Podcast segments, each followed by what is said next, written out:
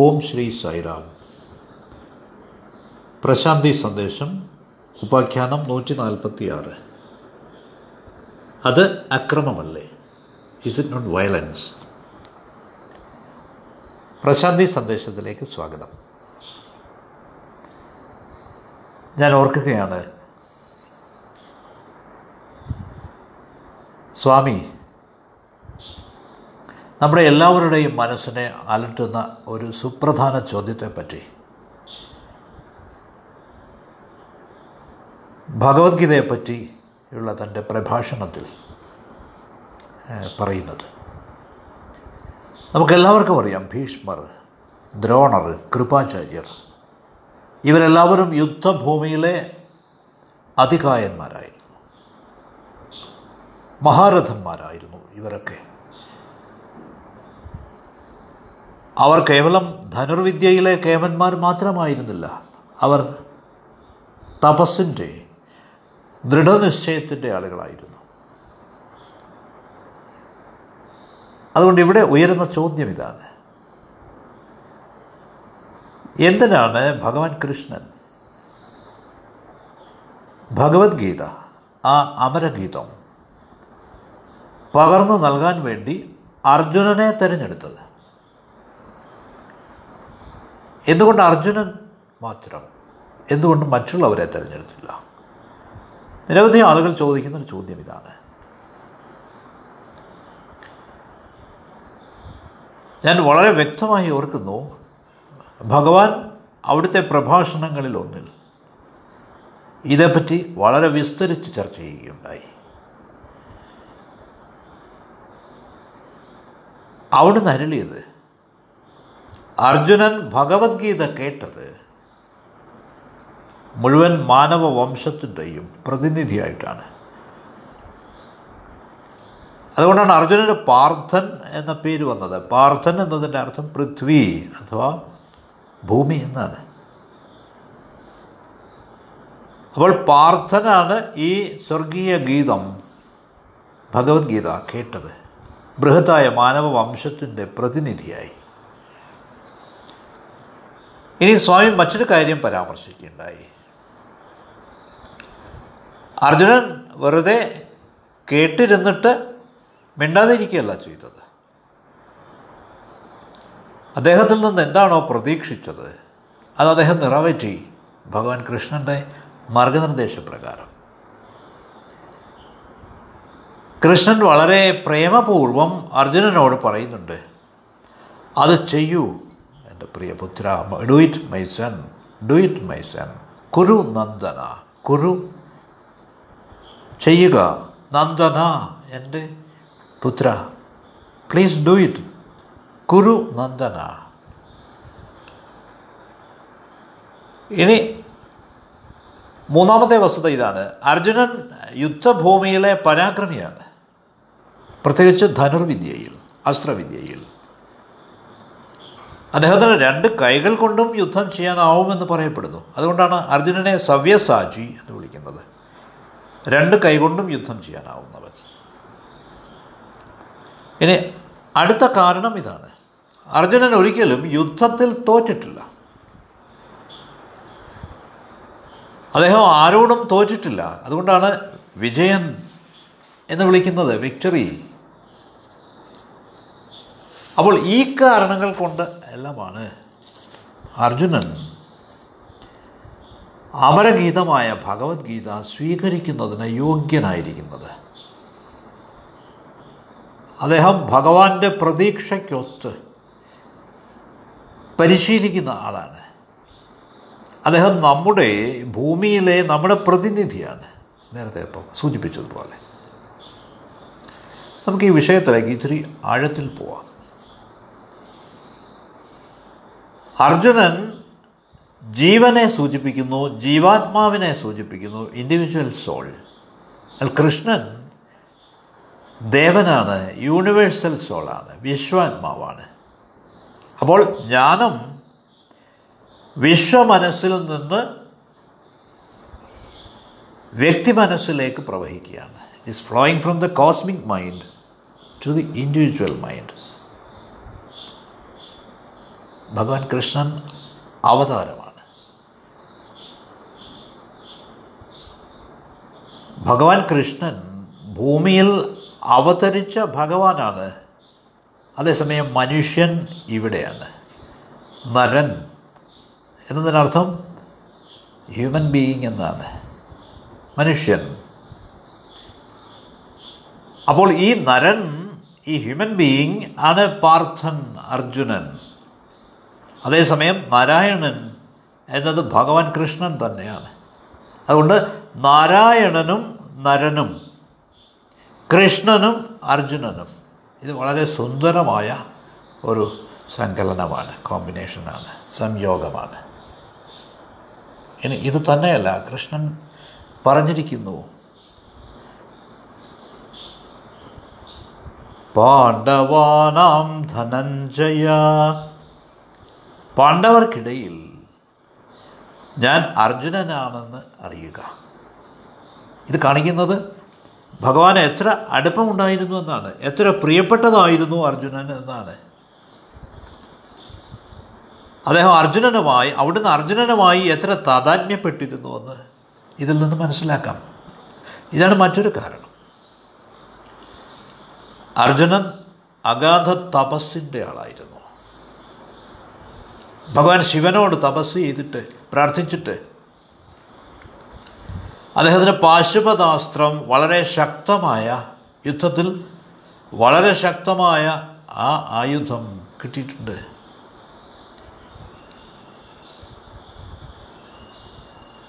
ഭഗവാൻ ശിവൻ അർജുനന്റെ തപസ് കണ്ട് പ്രീതനായി സമ്മാനിച്ചതാണ് ഈ പാശുപതാസ്ത്രം. അതുകൊണ്ട് അർജുനൻ തന്റെ സകല വിക്രമവും ധൈര്യവും പ്രാഗൽഭ്യവും ഓരോ തവണയും പ്രദർശിപ്പിക്കുന്നു മഹാഭാരതത്തിലുടനീളം. അർജുനൻ വളരെ ഗുണവാനുമായിരുന്നു. Is a man of character ദേവസ്ത്രീയായ Urvashi അതിസുന്ദരിയാണ്. അവർ വന്നിട്ട് അർജുനനാൽ ആകർഷിക്കപ്പെട്ടിട്ട് അദ്ദേഹത്തെ കല്യാണം കഴിക്കാൻ വേണ്ടി വിവാഹം കഴിക്കാൻ വേണ്ടി തന്റെ ആഗ്രഹം പ്രകടിപ്പിക്കുന്നുണ്ട്. അപ്പോൾ അർജുനൻ പറയുന്നു അവിടുന്ന് എന്റെ അമ്മയാണ് മാതാവാണ്. എന്തുകൊണ്ടെന്നാൽ അവിടുന്ന് ഇന്ദ്രലോകത്തിലാണ് ദേവലോകത്തിലാണ്. അതുകൊണ്ട് അവിടുന്ന് എന്റെ മാതാവാണ്. അപ്പോൾ അർജുനൻ സ്വഭാവ ഗുണമുള്ള മനുഷ്യനാണ്. കൃഷ്ണൻ അർജുനനെ തന്റെ ഏറ്റവും അടുത്ത വളരെ വളരെ പ്രിയങ്കരനായ സുഹൃത്തായി കരുതുന്നു. അവിടെയാണ് നമ്മളും പറയുന്നത് സ്വാമി ഭഗവാൻ ബാബ നമ്മുടെ സുഹൃത്താണെന്ന്. ഹേ ഭക്തസഖാ ഭഗവാൻ ഭക്തസഖാ ഭഗവാൻ ഭഗവാൻ നമ്മുടെ സുഹൃത്താണ്. വാസ്തവത്തിൽ അവിടുന്നാണ് നമ്മുടെ ഒരേ ഒരു യഥാർത്ഥ സുഹൃത്ത്. അർജുനൻ ഭഗവാൻ കൃഷ്ണനോട് പ്രാർത്ഥിക്കുന്നു. ഓ ഭഗവാനെ ഞാൻ അവിടുത്തെ ശിഷ്യനാണ്. ഐ എം യുവർ ഡിസൈപ്പിൾ ഞാൻ അവിടുത്തെ ശരണാഗതി അടഞ്ഞിരിക്കുന്നു. ദയവായി ആജ്ഞാപിച്ചാലും എന്നോട്. ഞാൻ എന്ത് ചെയ്യണമെന്ന് എന്നെ അറിയിച്ചാലും എന്നോട് പറഞ്ഞാലും. ശിഷ്യസ്തേഹം. ശിഷ്യസ്തേഹം ഷാധി മാം ത്വാം പ്രപന്നം. ഞാനൊരു ശിഷ്യനാണ്. അവിടുത്തെ ശരണം പ്രാപിച്ചിരിക്കുന്നു. നോക്കൂ. ശിഷ്യസ്തേഹം ഷാധി മാം ത്വാം പ്രപന്നം. ഇനി ഭഗവാൻ കൃഷ്ണൻ പറയുന്നു ഭക്തോസി മേ സഖാചേതി. എന്റെ ഭക്തനും സഖാവുമാകുന്നു. യു ആർ മൈ ഫ്രണ്ട് താങ്കൾ എന്റെ സുഹൃത്താകുന്നു. യു ആർ മൈ ഡിവോട്ടി താങ്കൾ എന്റെ ഭക്തനാകുന്നു. അതുകൊണ്ട് രഹസ്യം ഹേതദുത്തമം ഇത് രഹസ്യം ഹി. ഇത് ഉത്തമം ശ്രേഷ്ഠമാകുന്നു. ഞാൻ നിന്നോട് രഹസ്യങ്ങളുടെ രഹസ്യമാണ് പങ്കുവയ്ക്കാൻ പോകുന്നത്. ബ്രഹ്മവിദ്യയാണ്. അപ്പോൾ ഭഗവാൻ കൃഷ്ണൻ തന്നെയാണ് അർജുനന്റെ യോഗ്യത സർട്ടിഫൈ ചെയ്യുന്നത് സാക്ഷ്യപ്പെടുത്തുന്നത്. ഭഗവത്ഗീതയുടെ സ്വീകർത്താവായി തിരഞ്ഞെടുത്തുകൊണ്ട്. കൃഷ്ണൻ പറയുന്നു പ്രതിജാനെ പ്രിയോസിമേ ഞാൻ പ്രതിജ്ഞ ചെയ്യുന്നു പ്രതിജാനെ. എനിക്ക് നീ പ്രിയനാകുന്നു. പ്രിയ അസി. അവിടുന്ന് വീണ്ടും പറയുന്നു ഇഷ്ടോസിമേ ദൃഢമിതി. ഇഷ്ടനായിരിക്കുന്നു നീ. എനിക്ക് നീ എനിക്ക് അത്യന്തം ദൃഢം ഇഷ്ടനായിരിക്കുന്നു. നീ എനിക്ക് വളരെ വളരെ പ്രിയപ്പെട്ടവനാകുന്നു. ഞാൻ നിന്നെ വളരെയധികം സ്നേഹിക്കുന്നു. I love you very much. ഇതേപ്പറ്റി പറയുമ്പോൾ ഭഗവാൻ അരളിയിട്ടുള്ള രണ്ട് പ്രസ്താവനകൾ ഞാൻ ഓർക്കുകയാണ്. അവിടുന്ന് പറഞ്ഞിട്ടുണ്ട് നിങ്ങളൊരു ഭക്തനാണെന്ന് നിങ്ങൾ വിളംബരം ചെയ്താൽ മാത്രം പോരാ. അങ്ങനെ അവകാശവാദം ഉന്നയിച്ചാൽ മാത്രം പോരാ. നിങ്ങൾക്ക് അതേപ്പറ്റി ഭഗവാനിൽ നിന്ന് ഈശ്വരനിൽ നിന്ന് അറിയിപ്പ് കിട്ടണം അക്നോളജ്മെന്റ് കിട്ടണം. അദ്ദേഹം അത് സാക്ഷ്യപ്പെടുത്തണം ഉറപ്പിക്കണം കൺഫേം ചെയ്യണം. യു ആർ മൈ ഡിവോട്ടി നീ എന്റെ ഭക്തനാണ് എന്ന്. ഇത് അർജുനന് കിട്ടിയിരുന്നു. ഈ ഭഗവാൻ പറഞ്ഞിട്ടുള്ള മറ്റൊരു കാര്യവും ഞാൻ ഓർക്കുകയാണ്. ധർമ്മജൻ പാണ്ഡവരിൽ ഏറ്റവും മൂത്ത ആൾ ധർമ്മിഷ്ഠനായിരുന്നു. It's a man of righteousness പക്ഷേ അദ്ദേഹത്തിന് ഭഗവത്ഗീത ലഭിച്ചില്ല. എന്തുകൊണ്ട്? എന്തുകൊണ്ടെന്നാൽ ധർമ്മജൻ എല്ലായ്പ്പോഴും പശ്ചാത്തപിച്ചു കൊണ്ടിരുന്നു ചെയ്ത കാര്യത്തെപ്പറ്റി എപ്പോഴും കുറ്റബോധമുള്ളവനായിരുന്നു. ഈ റിഗ്രറ്റ്ഫുൾനെസ് ഈ പശ്ചാത്താപം ഇതായിരുന്നു കാരണം. പക്ഷെ അർജുനൻ ഇങ്ങനെ ആയിരുന്നില്ല. യുദ്ധത്തിന് പുറപ്പെടുന്നതിന് മുമ്പ് അദ്ദേഹം ഭഗവാൻ കൃഷ്ണനോട് പ്രാർത്ഥിക്കുന്നു അവിടുത്തെ ദിവ്യനിർദ്ദേശത്തിനായിട്ട്. ഇതിന് പൂർവതാപം എന്നാണ് പറയുക. പൂർവതാപം എന്നാൽ ഗൈഡൻസിന് വേണ്ടി വെയിറ്റ് ചെയ്യുക. മാർഗനിർദ്ദേശത്തിന് വേണ്ടി കാത്തിരിക്കുക. അപ്പോൾ ഈ കർമ്മത്തിൽ ഏർപ്പെടുന്നതിന് മുമ്പ് ഈ അന്വേഷണ തൃഷ്ണ ദ സ്പിരിറ്റ് ഓഫ് എൻക്വയറി വേണം. അത് വരണം. അപ്പോൾ ഭഗവാൻ കൃഷ്ണൻ എന്തുകൊണ്ട് അർജുനനെ തിരഞ്ഞെടുത്തു എന്നതിന് കാരണങ്ങൾ ഭഗവാൻ സൂചിപ്പിക്കുന്നതാണ് ഈ പറഞ്ഞതൊക്കെ. ഇനി നമുക്ക് ദ്രോണാചാര്യരെ എടുക്കാം. അദ്ദേഹം ഒരു പ്രൊഫസറാണ്. അദ്ദേഹം പാണ്ഡവർക്കും കൗരവർക്കും ധനുർവിദ്യ പഠിപ്പിച്ച ആചാര്യനാണ്. പക്ഷേ അദ്ദേഹത്തിന്റെ കുഴപ്പമെന്ത് അദ്ദേഹം അവരെയൊക്കെ പഠിപ്പിച്ചു പക്ഷേ അദ്ദേഹം ധർമ്മം ആചരിച്ചില്ല. അദ്ദേഹം കൗരവരുടെ പക്ഷത്താണ് നിന്നത്. അദ്ദേഹം കൗരവ പക്ഷത്തായിരുന്നു. അവർ അധാർമികരായിരുന്നു അതുകൊണ്ട് അദ്ദേഹം യോഗ്യനായില്ല. ഈസ് നോട്ട് എലിജിബിൾ ഇനി ഭീഷ്മരോ? വളരെ സീനിയർ മോസ്റ്റാണ്. ശാന്തഭക്തിയുടെ പ്രതീകമായ വലിയ പോരാളിയായ വലിയ ത്യാഗിയായ ഭീഷ്മർ. പക്ഷേ അദ്ദേഹത്തിനും അദ്ദേഹവും ഭഗവത്ഗീതയ്ക്ക് യോഗ്യനായില്ല. എന്തുകൊണ്ട്? എന്തുകൊണ്ടെന്നാൽ അദ്ദേഹവും കൗരവരുടെ പക്ഷത്തായിരുന്നു. അദ്ദേഹം അവരെ എതിർക്കേണ്ടതായിരുന്നു. പക്ഷേ അദ്ദേഹം അവരുടെ പക്ഷത്ത് നിന്നു. അതുകൊണ്ട് ഈ ഭീഷ്മരും ഇതിനർഹനായില്ല. ഹി വാസ് ഓൾസോ അൺഡിസേർവിങ് ഇനി ഞാൻ നിങ്ങൾക്ക് മറ്റൊരു ചോദ്യം തരാം. ഒരു ഷോർട്ട് ആൻസർ ക്വസ്റ്റ്യനാണ് കൃഷ്ണനാണ് അർജുനനോട് യുദ്ധം ചെയ്യാൻ ആവശ്യപ്പെട്ടത്. തുടക്കത്തിൽ അർജുനൻ തയ്യാറായിരുന്നില്ല. വളരെ നിരാശനായിരുന്നു ഭീഷണനായിരുന്നു കാരണം ഒരിക്കലും യുദ്ധം ചെയ്യാൻ അദ്ദേഹം ആഗ്രഹിച്ചില്ല. എന്തുകൊണ്ടെന്നാൽ തന്റെ ഉറ്റവർ ഉടയവർ ബന്ധുജനങ്ങൾ യുദ്ധത്തിൽ കൊല്ലപ്പെടുന്നത് കാണാൻ അദ്ദേഹം ആഗ്രഹിച്ചില്ല. അതുകൊണ്ട് അദ്ദേഹം വിസമ്മതിച്ചു. ഹി ഹെസിറ്റേറ്റഡ് ഒരു ഘട്ടത്തിലും അവർ കൊല്ലപ്പെടുന്ന കൊല്ലപ്പെടാൻ അദ്ദേഹം ആഗ്രഹിച്ചില്ല. പക്ഷേ കൃഷ്ണൻ യുദ്ധം ചെയ്യാനായി പ്രേരിപ്പിച്ചു. ഏത് ഏത് സാഹചര്യമായാലും യുദ്ധം ചെയ്യണമെന്ന് അവിടുന്ന് നിർദ്ദേശിച്ചു. ചോദ്യം ഇതാണ്. അപ്പോൾ കൃഷ്ണൻ അഹിംസയുടെ വക്താവായിരുന്നു. പ്രൊമോട്ടർ ഓഫ് വയലൻസ് അവിടുന്ന് അക്രമത്തെ പ്രോത്സാഹിപ്പിച്ചിരുന്നോ. അദ്ദേഹം അക്രമത്തിന് വേണ്ടി വാദിച്ചുവോ? ഇതാണ് ചോദ്യം. സുഹൃത്തുക്കളെ കൃഷ്ണൻ ആക്രമത്തിന് അനുകൂലൻ ആയിരുന്നില്ല. സ്വാമി ചില ഉദാഹരണങ്ങൾ തരുന്നുണ്ട്. എല്ലാ തരത്തിലുമുള്ള മരുന്നുകൾ കഴിക്കുന്നുണ്ട്. പക്ഷേ രോഗി ഇതിനോടൊന്നും പ്രതികരിക്കുന്നില്ല എങ്കിൽ ശസ്ത്രക്രിയ നടത്തിയേ തീരൂ. സർജറി. മെഡിക്കേഷൻ ഈ മരുന്ന് പ്രയോഗമൊക്കെ പരാജയപ്പെടുമ്പോൾ surgery is only next alternative ശസ്ത്രക്രിയ മാത്രമാണ് അടുത്ത പോകുന്നത് ഇനി ഭഗവാൻ ബാബ തരുന്ന രണ്ടാമത്തെ ഉദാഹരണം നിങ്ങളുടെ കാലിൽ ഒരു മുള്ളു കൊള്ളുന്നു എന്നിരിക്കട്ടെ. നിങ്ങൾക്ക് വളരെ വേദനയാണ്. ഈ മുള്ള് നീക്കം ചെയ്യാനുള്ള ഒരു വഴി എന്നത് മറ്റൊരു മുള്ള് ഉപയോഗിക്കുക എന്നതാണ്. അല്ലാതെ നിങ്ങൾ നെയ്യോ വെണ്ണയോ അതിന് മുകളിൽ പുരട്ടിയിട്ട് കാര്യമില്ല. സ്വാമി കൃത്യമായി ഇങ്ങനെ തന്നെയാണ് പറഞ്ഞത്. നിങ്ങൾ അതിന് മുകളിൽ വെണ്ണ പുരട്ടിയാൽ മുള്ള വെളിയിൽ വരില്ല. അതുകൊണ്ട് ആദ്യത്തെ മുള്ളനെ വെളിയിലെടുക്കാൻ പുറത്തെടുക്കാൻ മറ്റൊരു മുള്ളു തന്നെ ഉപയോഗിക്കേണ്ടി വരും. ഇനി അവിടുന്ന് നൽകിയ മറ്റൊരു ഉദാഹരണം ഇതാണ്. ഒരു വജ്രം മുറിക്കണമെങ്കിൽ മറ്റൊരു വജ്രം തന്നെ വേണ്ടി വരും. മറ്റു നിന്നും മുറിക്കാനാവില്ല.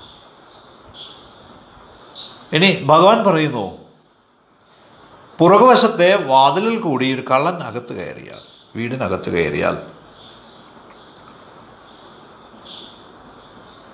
നിങ്ങൾക്ക് പുറകുവശത്തെ വാതിലിൽ കൂടി തന്നെ പുറത്തിറങ്ങി അവനെ പിടിക്കേണ്ടി വരും.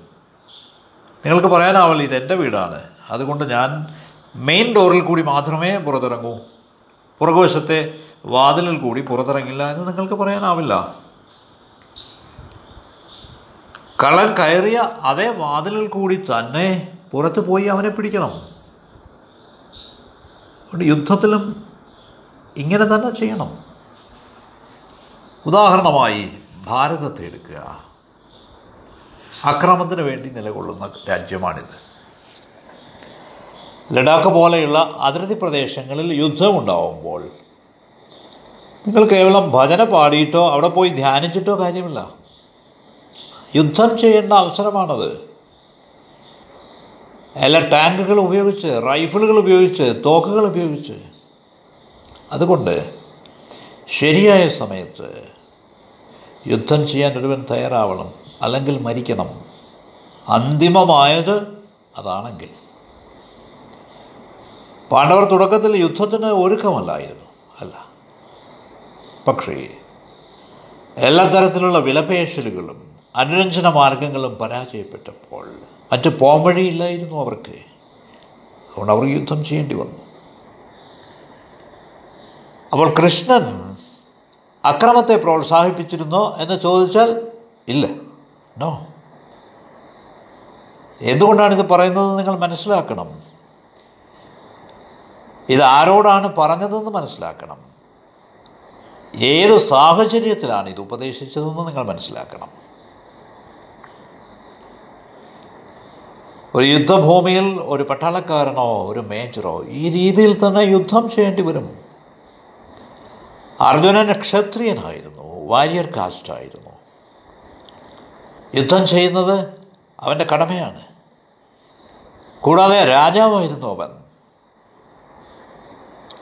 ധർമ്മത്തെ ഉയർത്തിപ്പിടിക്കേണ്ട ആളായിരുന്നു. അതുകൊണ്ടൊരു രാജാവെന്ന നിലയിൽ ആസ് എ കിങ്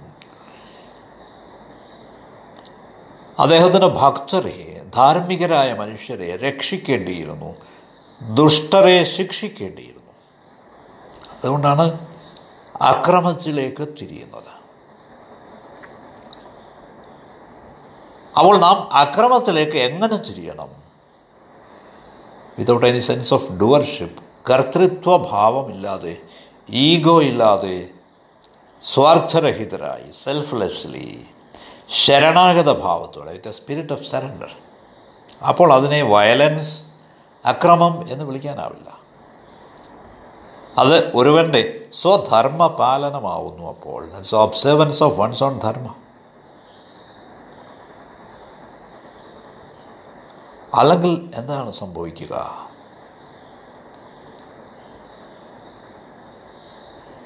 എല്ലാ തരത്തിലുള്ള ഭീകരമായ ദോഷമുണ്ടാക്കുന്ന കീടങ്ങൾ വേംസ് ഒക്കെ ഉണ്ടെന്നിരിക്കട്ടെ.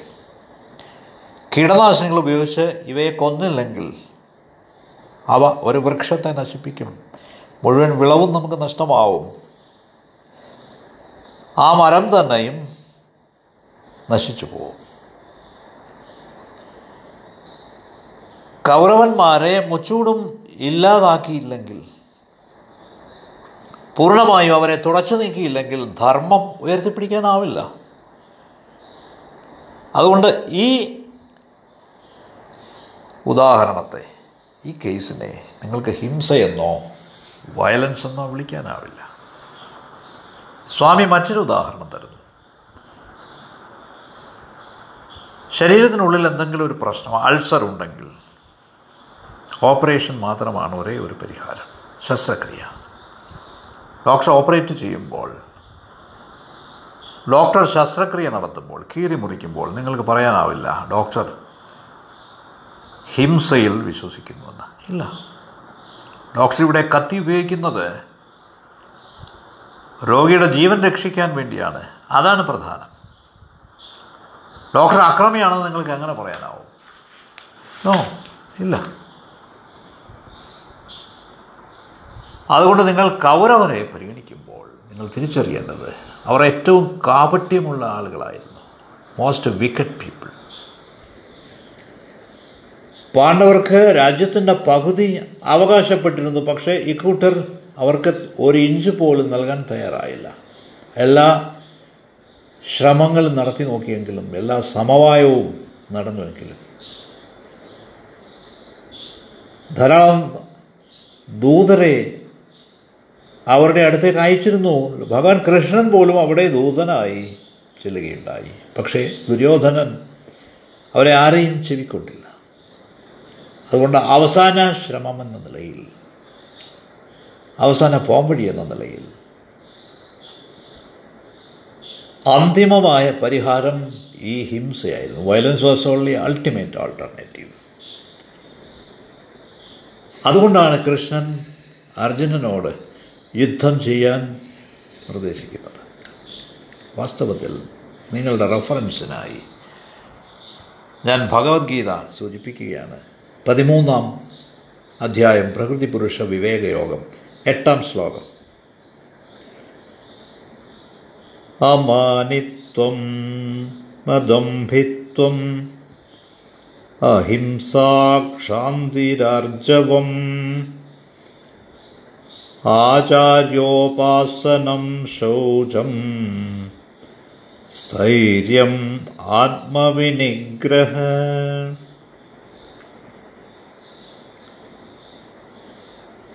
ഇവിടെ കൃഷ്ണൻ അഹിംസയാണ് പഠിപ്പിക്കുന്നത്. നോൺ വയലൻസ് അഹിംസ ക്ഷാന്തി ക്ഷാന്തി ക്ഷമ സഹനശീലം ആർജവം കപടമില്ലായ്മ അവക്രത.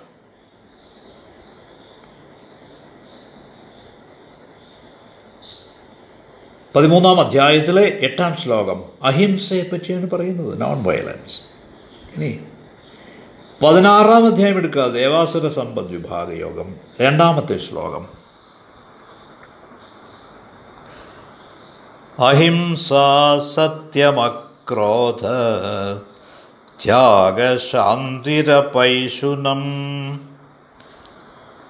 ദയാഭൂതേഷ്വലോലുപ്ത്വം മാർദവം ഹ്രീരച്ചാപലം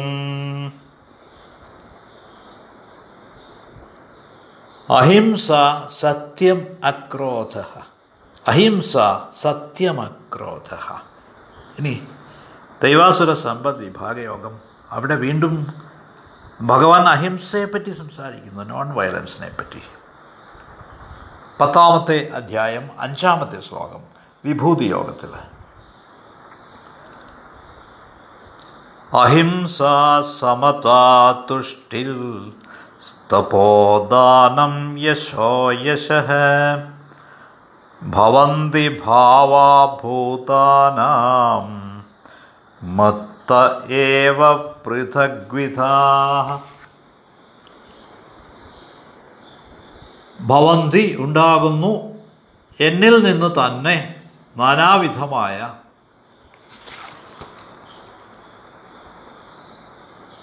സമത രാഗദ്വേഷാദി ഇല്ലായിക തുഷ്ടി ദൈവദത്തമായതിൽ തൃപ്തി. ഇവിടെ അഹിംസയെപ്പറ്റി പരാമർശിക്കുന്നു. ഇനി പതിനേഴാം അധ്യായത്തിൽ ശ്രദ്ധാത്രയ വിഭാഗ യോഗത്തിൽ പതിനാലാം ശ്ലോകം. ദേവദ്വിജ ഗുരുപ്രജ്ഞ പൂജനം ശൗചമാർജവം ബ്രഹ്മചര്യമഹിംസാ ശാരീരം തപ ഉച്യത്തെ ബ്രഹ്മചര്യം അഹിംസ ബ്രഹ്മചര്യം അഹിംസ ഇവിടെ വീണ്ടും അഹിംസയെപ്പറ്റി പരാമർശിക്കുന്നു. പന്ത്രണ്ടാം അധ്യായത്തിലെ പതിമൂന്നാമത്തെ ശ്ലോകം ഭക്തിയോഗത്തിൽ. അദ്വേഷ്ട സർവഭൂതാനാം